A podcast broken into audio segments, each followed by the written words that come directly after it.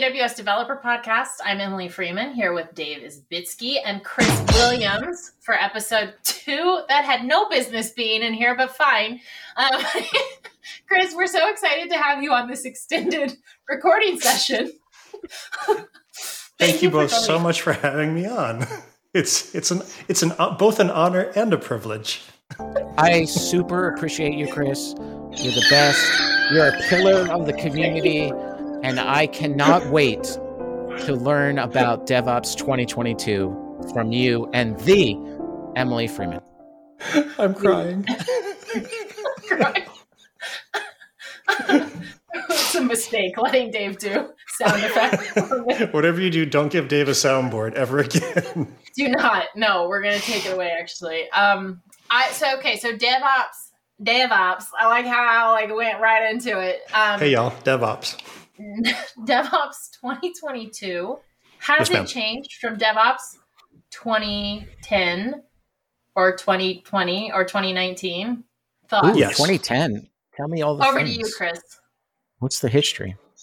It yes, yes, it has evolved um, for, for the better. Much much like every other technology that that comes up the word cloud, the word DevOps, the word DevSecOps. The the the new bright and shiny is AI ops, of course. Um, it's it has evolved in in the good way that more people actually have an understanding of what the generalized definition of it is. Um, when I when I go into a customer now, it's I, st- I still have to first ask that question when so when a customer comes and says we would like to order one DevOps, please Bef- before, you know, in 2015 and 2010, yeah. the, the salesperson would say, Yes, we would love to sell you a DevOps. Would you like pepperoni on that? And then I would have to, you know, walk everybody back from the cliff and try to try to figure out what it is. Nowadays, the, the conversation is much more nuanced. People have a much better understanding of what encompasses the role of, of the Might DevOps they person. have a better understanding because they read a book called DevOps for Dummies? You know what? I've read that book. It's so good. Who wrote Everyone that? has read that book. I, that person Thank was you. super smart. so smart. Oh, stop. oh. Keep coming. no, yeah, that's very nice. but you're right. People do have a better or a more evolved understanding of DevOps. I, I hesitate to say better because we're still in interpretations um, and all of that. But yeah, I agree. Yeah, it's it's much more, and and this is something that so I, I work for um, WWT. I'm I'm an EA for them, and and as such, I go into customer sites during the pre-sales engagement. So when we're talking about projects, trying to define what it is that they want, what it is that they need. And the conversations that I have now when they say, oh, well, we need to have a DevOps motion about this, I still have to say, okay, customer X, what is it that you think DevOps is? and why and more importantly why do you think that's what you need to actually solve your business problem? And that conversation isn't nearly as scattershot as it used to be. So so 5 years ago 10 years ago it was oh we've we've heard that devops is the silver bullet that will fix everything. They they now know that it's not. They now understand that it's going to be a very tactical ask and, and w- instead of a selection of 100 different options, they are now looking at a selection of like 10 or 15 different options, which which is going in the right direction. So that's why that's why I think today's DevOps conversation is more evolved as well. That makes a lot of sense. I do think, yeah, the the sort of spread in understandings has consolidated a bit. I do right. think we're at a place. I mean, I'll, I'll say something bold, and you can disagree. Um, Ooh, I know, controversy, I know. cage match. Let's do it. Okay, I think we went a little too far with DevOps in that mm-hmm. we kind of squished it into this. Um, I always think of Ballmer and his developers, developers, developers. you know, I love, I love that whole that whole thing. I think I have a question for you, Emily. What you what you think about this, and I think this will be part of what you're saying.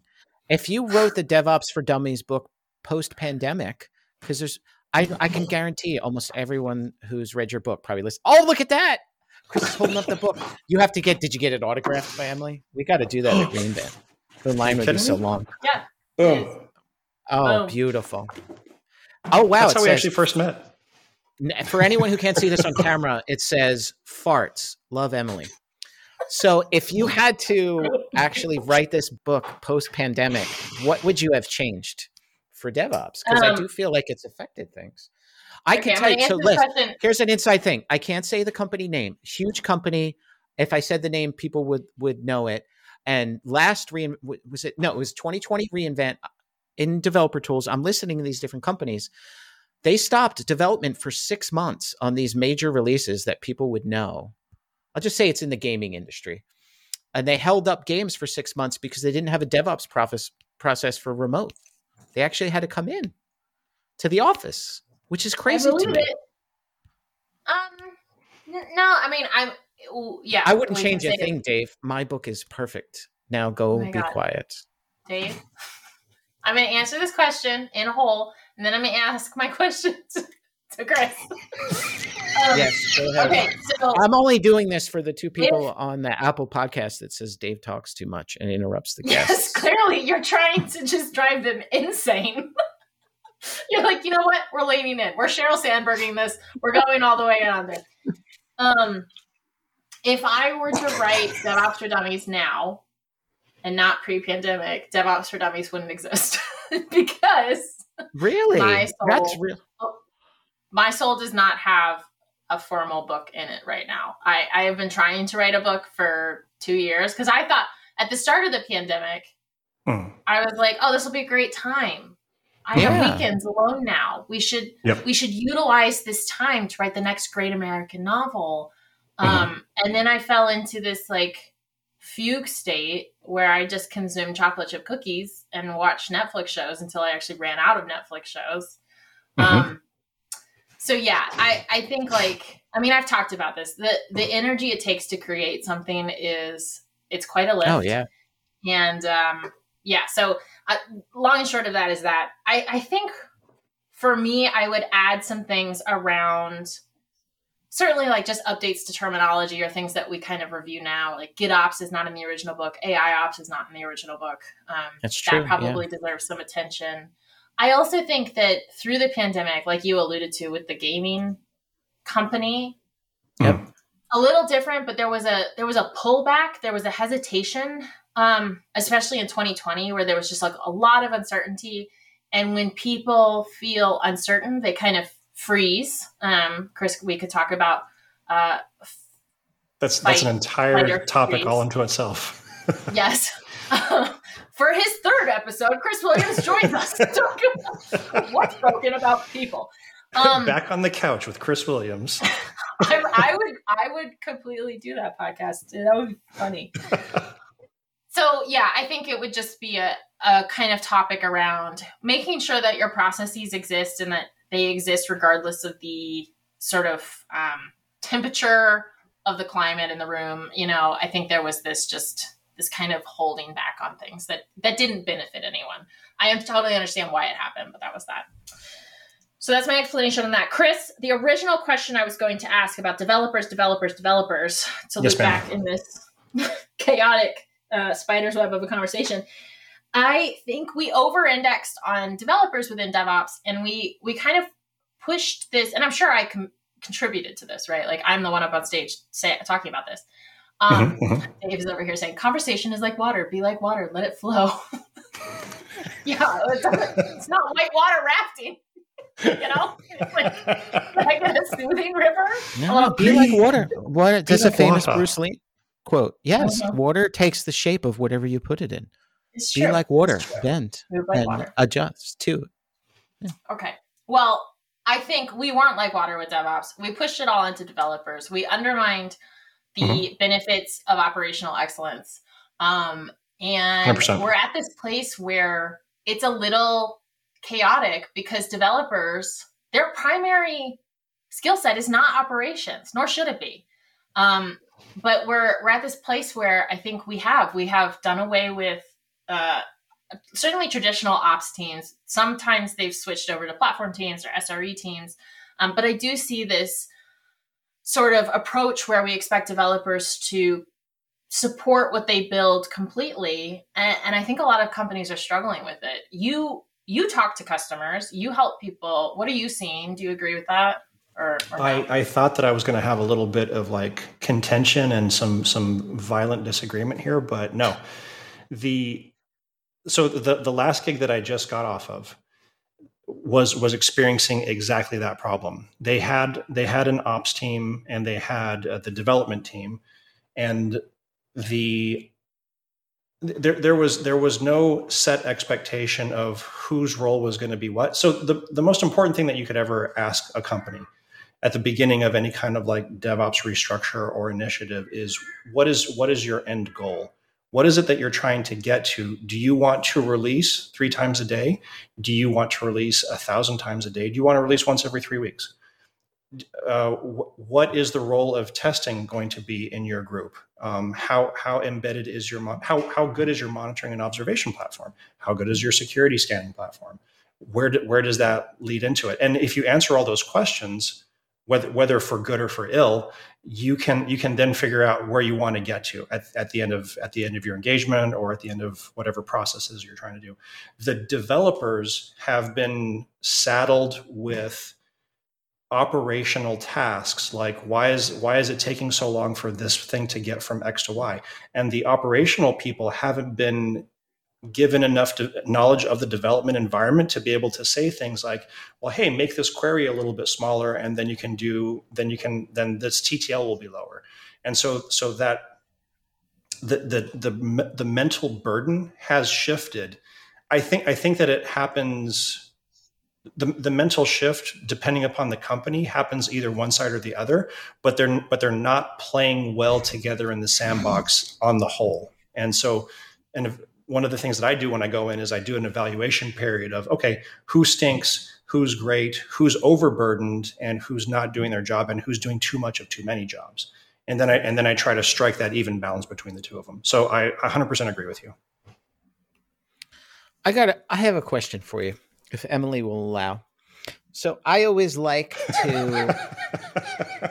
oh I think of things like if I'm gonna go, like if I'm gonna go. Oh, now she's off. Oh no, she's back. Okay, she's piecing so, out. yeah, this is what I. So I started out my career in the 1800s uh, as a consultant, going to all these different companies and seeing things. Back in the day, I used to. When I was a boy, so my kids would say, they'd be like, "Oh no, Dad's saying when I was a boy." So I loved visiting all these different companies, mm-hmm. And I saw how large companies worked, how small companies worked, how startups worked. One thing that I found that I loved, which is why I feel like I am a technology enthusiast, is regardless of how screwed up the culture was, because the culture comes from the leaders down right? Mm-hmm. Yep. I do feel like, regardless, when you talk to the developers on the front lines, they don't have a lot to do with the culture. They can kind of control their own teams and themselves. The culture in a company comes from leaders, and if you don't have good leaders, right. I, you know, sometimes you can have a very toxic competitive culture. But it was always the technology that I would go and I would see across all things that were solving problems. Mm-hmm. And mm-hmm. we talk a lot about we've never we've talked a lot on the show about different infrastructure as code which i think is a big part of devops and automating the ability to do all of your deployments and to do all of your testing and to do that with less people and to do it in a smart way. And we've talked mm-hmm. about terraform. We've ta- i just posted the cdk versus cloud formation with uh, steve carell and uh, ryan gosling Someone posted that meme. Maybe I'll need to do yeah. this. It's great. Um, nice. But like, what are you seeing now, Chris, in like real world? In has that changed DevOps conversations in the technology we have, or do you feel like we need to be doing more? Does AWS need to be doing more? Are we still because I, I guess what I'm getting at is that I have found that technology can solve some of these disagreements that are happening between human beings. Mm-hmm. Right. And and have we done a good job with that over the past 24 months or are we stuck? That's that's a loaded question. And we and, specialize well, in those here, Chris.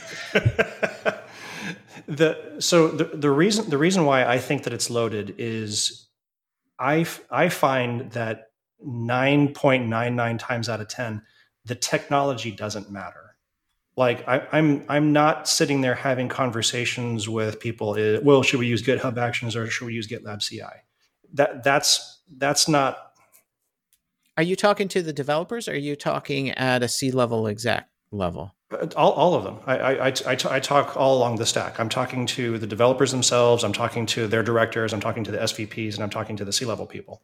And and of course, the C level people do absolutely do not care about that the the developers yeah, themselves care about they, cost and security and right maintainability. The, the developers themselves do care about that, but the but their, but their tooling and their pro their, their tooling isn't nearly as impo- as important as their process and their policy, and, right. and trying and trying to get them to agree and and that's why I jokingly was given the name cloud therapist because I'd have to work in between teams to get them to just agree that the sky was in fact blue instead of you know oh you know them one team saying it's green and the other team saying it's red when when there's easily measurable KPIs to to prove that it's blue. Uh, so so yeah, that's that's why that question is loaded because because yes we're doing a good job describing tooling and when what it can and what it cannot do but it almost doesn't matter when the when the rubber hits the road because the teams themselves they're going to use whatever they're going to use. And it's right. it's just a matter of getting them all to play well together. So that's interesting. I mean that's insightful. For people who are listening to this podcast then that confirms and I'll, I'll get emily's opinion but what you're actually saying is that in 2022 devops is still reliant on human beings and the processes you've put in place and how you've set up your company that technology is not going to save you Oh, I, yes. I think you cannot separate humans from any system. I mean, this is why so much of my work focuses on that. And, you know, Chris and I get along so well in part because we're like, humans are weird. Isn't that funny? um, we, we, could be like a stand up duo. Hey, get, yeah. GitLab. How about that, huh? What? Exactly. I uh, I think like humans are are fundamentally broken and beautiful, and the things that we do are unique to us. Um, and so I think like anytime you're looking at a system, and in our case, a technical system, you have to take that into account and not just you know we talk about processes, but we we also have to talk about the psychological safety of an mm-hmm. organization. Mm-hmm. We have to talk about how people communicate within an organization what personalities are there, what kind of leadership is in place.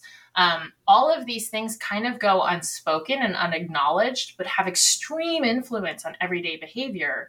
And yeah. I think it's really important to note that every individual will behave differently in a different system. Like I will behave differently in this group than I will in a different group. Um, mm-hmm. And sometimes those changes are slight, and sometimes they're they're yeah. larger. Um, but yeah, it's it's really interesting. So you have to look at the system as a whole, I think. And I and this is great. Thank you, both of you. I'm You're a welcome. developer. Li- I know it's great. We're great. Oh, we we are. We're amazing. We're fabulous. so, so you are gotta go. Bye. Incredible. so Emily, I'm a developer.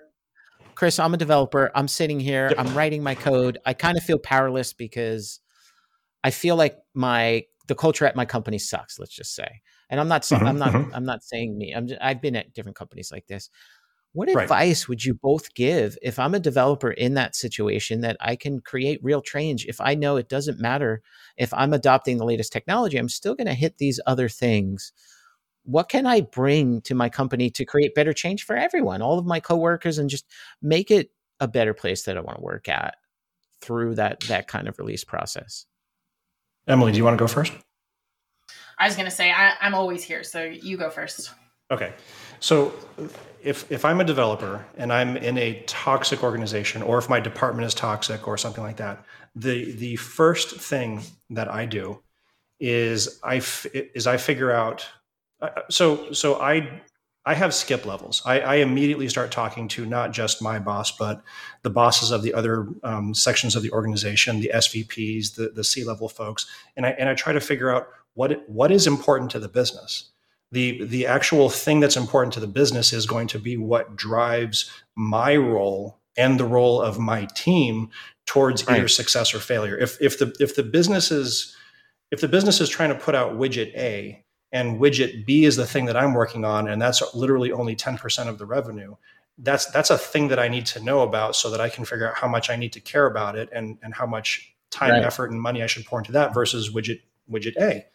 And you know, toxic environments are something that's that's an entire podcast all unto itself. But but there's but ha- having having visibility and having that that um, that that pulled back view of how your organization runs is is super important and having open communication lines to the other directors and the other SVPs to right. m- maybe maybe reinforce your your situation and and talk to other folks yeah. just to, just to see how things are going in the organization. I was just going to say maybe even formalizing that a bit to make it like super real for someone is an anonymous inbox or an anonymous process that goes right to those people. That's kind of like you pulling on a string on a train that's saying, "Hey, mm this release sucked because of this. I didn't see my mm-hmm. family all weekend because of this." Like just kind of that anonymous feedback that goes directly to skip levels, assuming that those people will take action. I think is a is a way to empower developers inside that that process. Yeah, it's it's super tough. I mean, if if you drop me into three different companies, I'll have three different answers for what that person yeah. ought to do because because some sometimes it's let's, be honest, it's the boss that stinks. Sometimes it's it's the peers, and sometimes it's you. Sometimes you're just a bad fit for that role, and you would and you would thrive better in a different area. So it's yeah. it's something it's it's something that involves a little bit of introspection, but a generalized awareness of of how your organization functions. Your turn, Emily. I was completely wrong, wasn't I? No, I, I love I love that. I love that. Oh, thank yeah. you.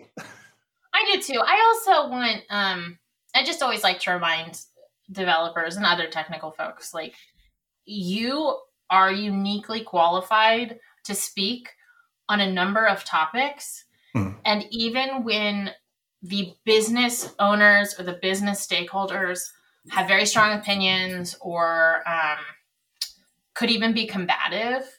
I think it's really important that that us as an industry, when it's safe, like I don't expect anyone to take these risks. I understand we all have to work within a, a personal risk profile. Mm-hmm. Um, but standing up and saying like no, pushing back, mm-hmm. uh, you know, I think that's really important. I think it kind of embeds us further into the business. This isn't we we are not a service to a company, we are fundamental to products and services at this point. Um, Saying no is very should, powerful. Yeah, we should rest in that and uh, really step into that power. I think I think that's important, especially over the next few decades.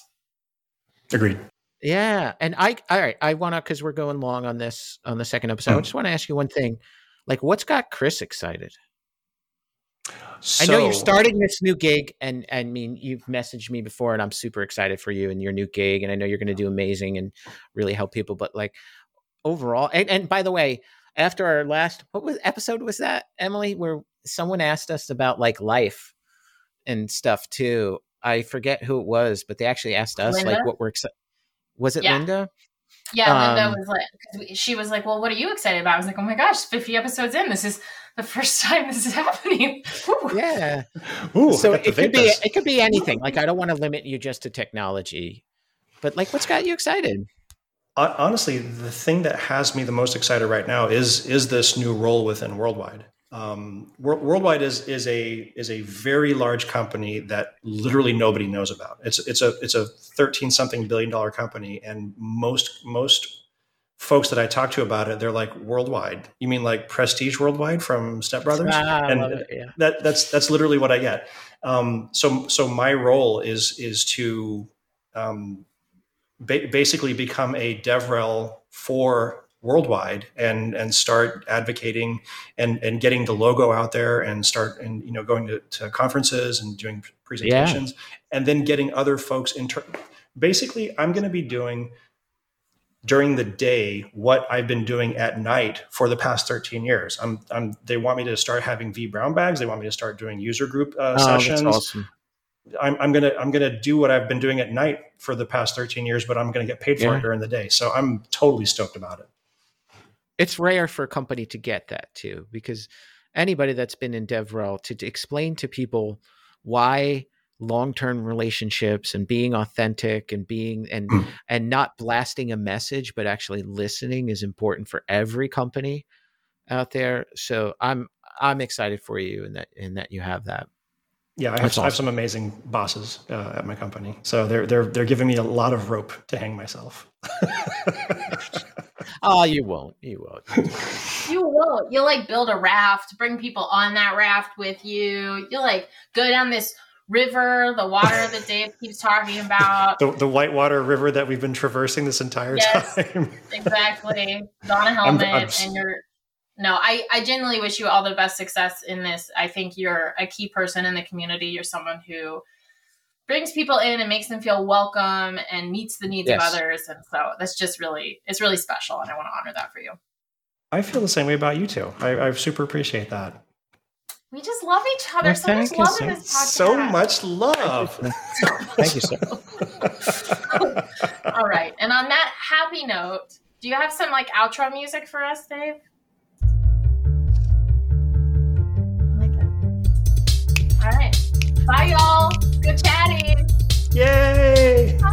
You